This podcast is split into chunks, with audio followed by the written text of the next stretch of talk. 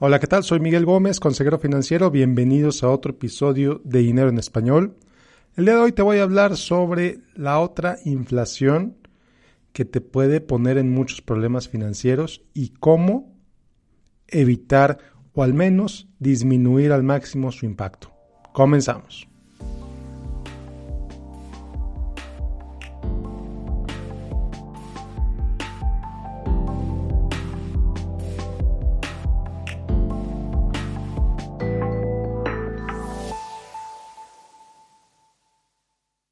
Bueno, pues antes de empezar quiero invitarte a que me dejes tu correo electrónico en finanzasfantásticas.com, www.finanzasfantásticas.com. ¿Qué es eso? Bueno, pues es mi academia en línea.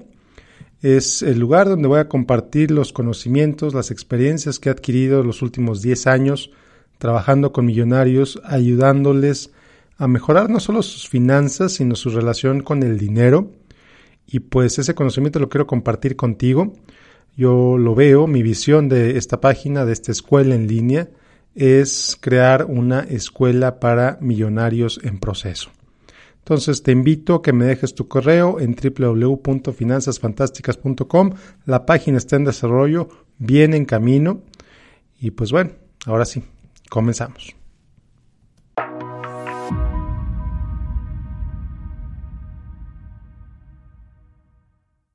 Bueno, pues como te dije en la presentación de este episodio, el día de hoy te voy a hablar sobre una inflación sobre la cual creo yo se debería hablar mucho más, porque nos impacta a todos los que vamos subiendo una carrera profesional, a todos los que vamos progresando con nuestros negocios, a todos los que cada vez nos está yendo mejor por múltiples razones, porque subiste en el organigrama de tu empresa, porque tu compañía está empezando a crecer, porque X, Y o Z, porque te graduaste de médico y finalmente estás trabajando como médico y recibiendo ingresos de médico.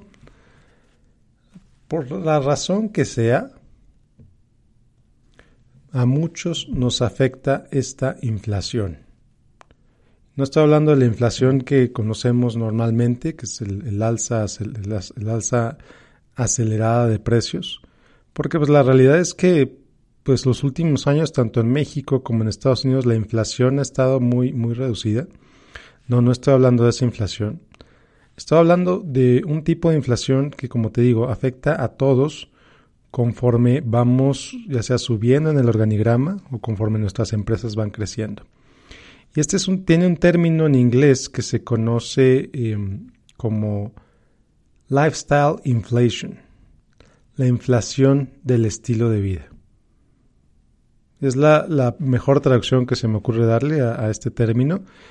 Em, y pues es lo que nos pasa cuando pues ya pasaste los años difíciles, financieramente hablando, y empiezas a disfrutar de ingresos más cómodos, ya no revisas los precios en el supermercado, incluso a lo mejor ya vas de manera regular a supermercados más, más caros. En Estados Unidos sería Whole Foods, por ejemplo. Y no, no revisas los precios de los productos, ni te interesan los precios de los productos, compras lo que se te antoja.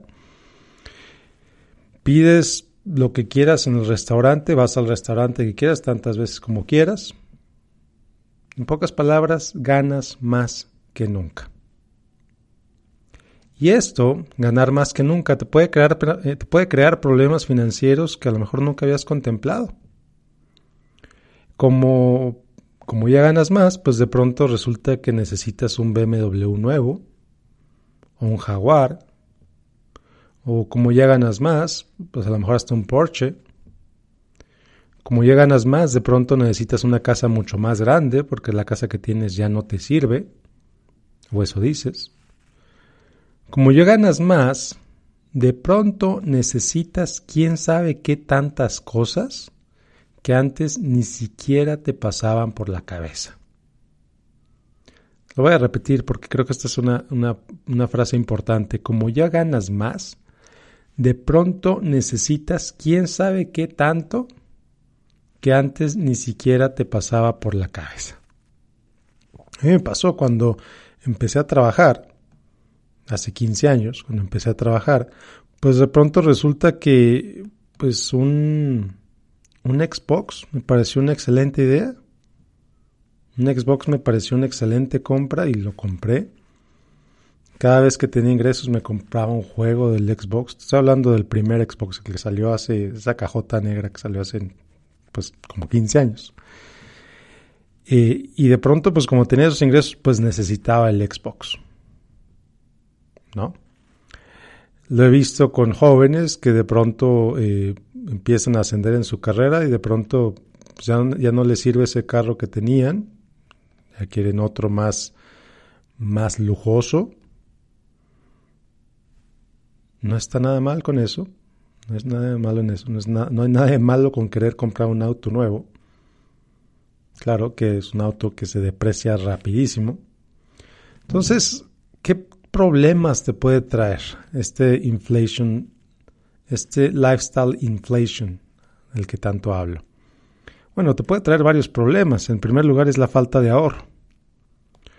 Curiosamente, mientras más ganas, más gastas. Mientras más ganas, más cosas necesitas. O más cosas quieres. De repente a eso que nunca se te había ocurrido que necesitabas, ahora lo necesitas.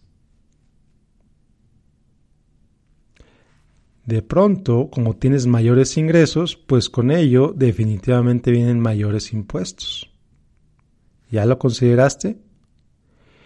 Y de pronto, como vienen mayores ingresos, pues resulta que tienes una insuficiente preparación para tu futuro. ¿Por qué? Porque pues te acostumbras al estilo de vida más caro.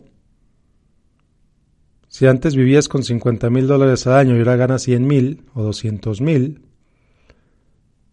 pues tu estilo de vida y tus... pues va a ser difícil bajar ese estilo de vida si de pronto no ahorras lo suficiente para mantener un estilo de vida de ese nivel. Y por último, otro problema que te puede traer, te puede traer muchos más, pero nos vamos a enfocar en estos cuatro. El último es la falta de educación financiera para los hijos. Y esto lo he visto tantas veces. Papás que a lo mejor crecieron en casas donde no había mucho dinero, donde no había muchas cosas, de pronto le quieren dar todo a sus hijos. De pronto lo único que le saben decir a sus hijos es sí. Papi, quiero esto, sí. Papi, ¿me compras esto? Sí. Papá, eh, necesito esto para la escuela, sí. Papá, unos zapatos nuevos, sí. Unos tenis nuevos, sí. Pero hijo, ya tienes 25, sí, pero es que ahora quiero de estos, ok.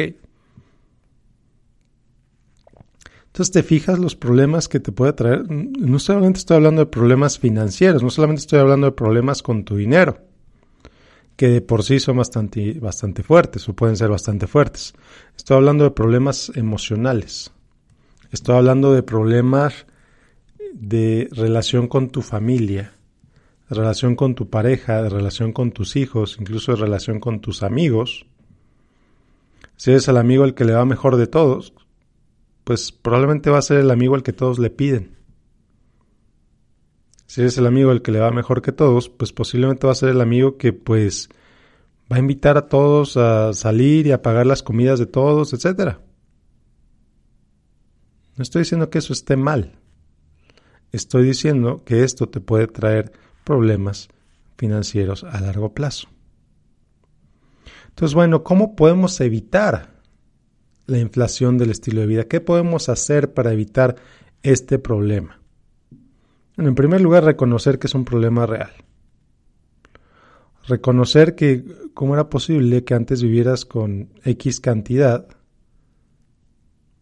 y ahora que ganas dos, tres, cuatro, cinco veces más, te resulta insuficiente.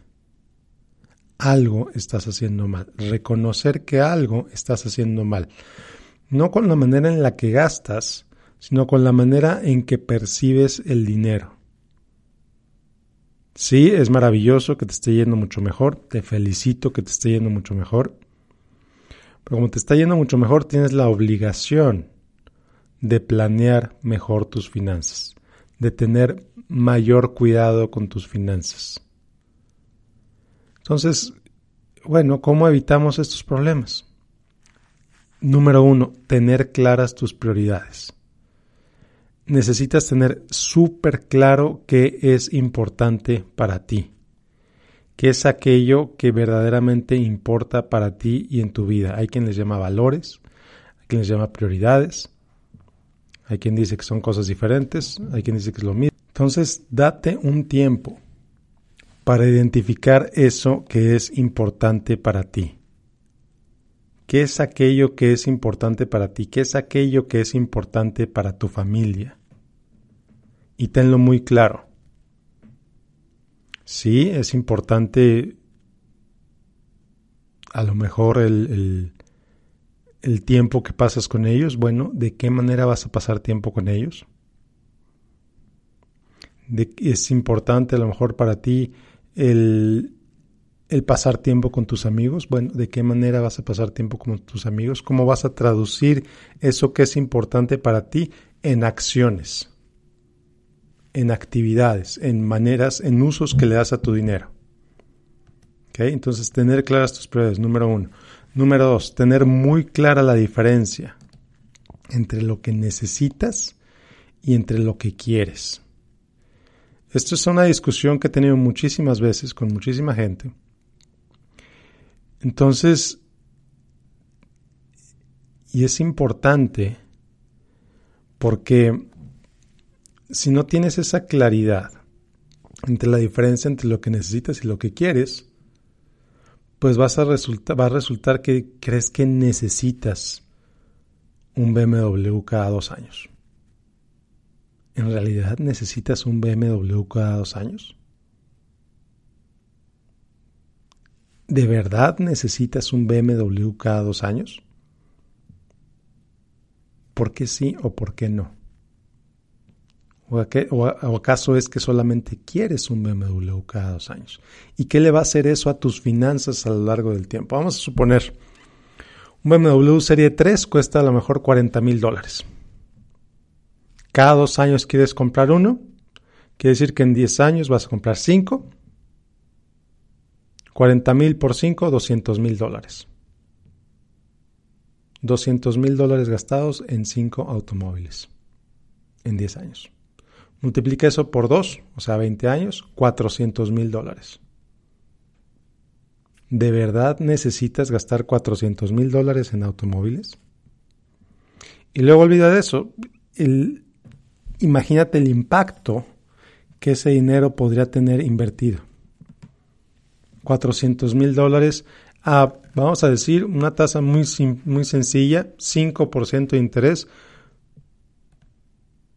fácilmente podría resultar un millón de dólares.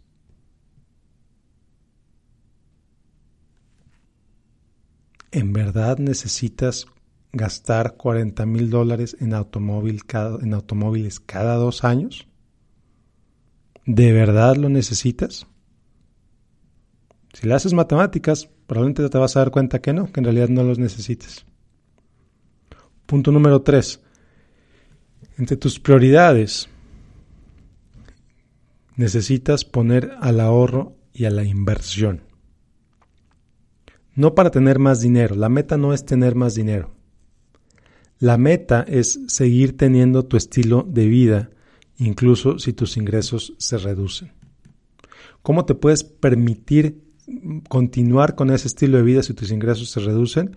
Bueno, pues creando un portafolio de inversión, creando, creando un plan de ahorro, creando un plan de inversión, un plan financiero con metas claras, con metas específicas de corto, de mediano y de largo plazo.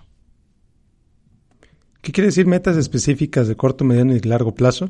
Bueno, pues que sabes exactamente qué es lo que quieres de tu dinero. ¿Qué es lo que vas a hacer con tu dinero? ¿Cómo lo vas a ahorrar? ¿Cómo lo vas a invertir?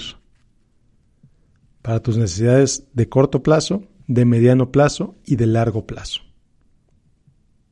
Y aquí me estás diciendo, a lo mejor estás pensando, oye Miguel, pero la jubilación, tengo 35 años, ¿qué me importa la jubilación? Efectivamente. Tienes 35 años, ¿qué te importa la jubilación? A lo mejor te faltan 30, 40 años para que te jubiles, a lo mejor nunca te jubiles porque amas tanto lo que amas que no te quieres jubilar. Efectivamente, falta muchísimo tiempo para que te jubiles o para que llegues a esa edad en la que pienses en eso. Pero, y aquí es el punto más importante, pero si no te preparas desde ahora, ¿qué vas a hacer cuando llegues a esa edad sin haberte preparado antes? No tienes idea la cantidad de gente que he conocido en sus cincuentas que me dicen me hubiera encantado empezar a invertir antes. Tienen ingresos envidiables a sus 50 años. Envidiables, les va súper bien. Pero así les fue desde antes, les fue súper bien desde los 35, desde los 40 años. ¿Y qué hicieron? En lugar de invertir, en lugar de ahorrar, se gastaron todo ese dinero. Y ahora es como si empezaran a ahorrar para su jubilación desde cero a los 50 años. SAS. ¿Es posible? Claro que es posible. Si tienes los ingresos suficientemente altos, claro que es posible ahorrar para tu, empezar para ahorrar para tu jubilación a partir de los 50 años. Pero notaste el asterisco el que dije al principio, si tienes los ingresos suficientemente altos. Si no, lo siento mucho, pero va a estar fregado, va a estar fregada. Y disculpa mi español. Necesitas empezar a invertir lo antes posible necesitas empezar a ahorrar lo antes posible. Platicaba con un cliente millonario hace unos días, un multimillonario, tremendo el señor. Y me dijo, Miguel, la clave para llegar a tener lo que tengo ahora es que yo empecé a ahorrar desde que gané el salario mínimo. Cuando empecé a trabajar yo ganaba el salario mínimo. Con y que ganaba el salario mínimo, yo ahorraba. Poquito, una miseria si quieres, pero yo ahorraba. Y ahora mira lo que tengo. Es el hecho de hacerlo, es tener la disciplina de hacerlo, empezar con eso cuando tus ingresos son bajos para cuando tus ingresos sean más altos, ya no te cueste trabajo ahorrar. O si tus ingresos ya son altos, pues empezar a ahorrar desde ahora, porque invariablemente o muy posiblemente tus ingresos van a subir todavía más. Y si no tienes esa costumbre de ahorrar desde ahora, cuando tus ingresos sean mucho mayores, pues ¿qué interés vas a tener de ahorrar? ¿Qué interés vas a tener de invertir? Entonces es el hecho de empezar con ese hábito. Empezar aunque sea con poquito cuando tus ingresos son poquitos, para cuando tus ingresos sean más grandes, no te cueste trabajo ahorrar, no te cueste trabajo invertir. A final de cuentas, y con esto voy a cerrar, a final de cuentas, a final de cuentas, el ahorro, la inversión, no es más que pagarte a ti primero. Antes de pagarles a todos los demás, el ahorro, la inversión significa pagarte a ti primero. Empieza por ahí.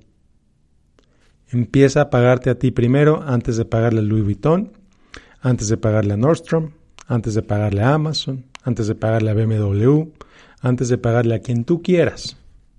Empieza por pagarte a ti. Si, ya lo haces, qué bueno, te invito a que lo hagas todavía más.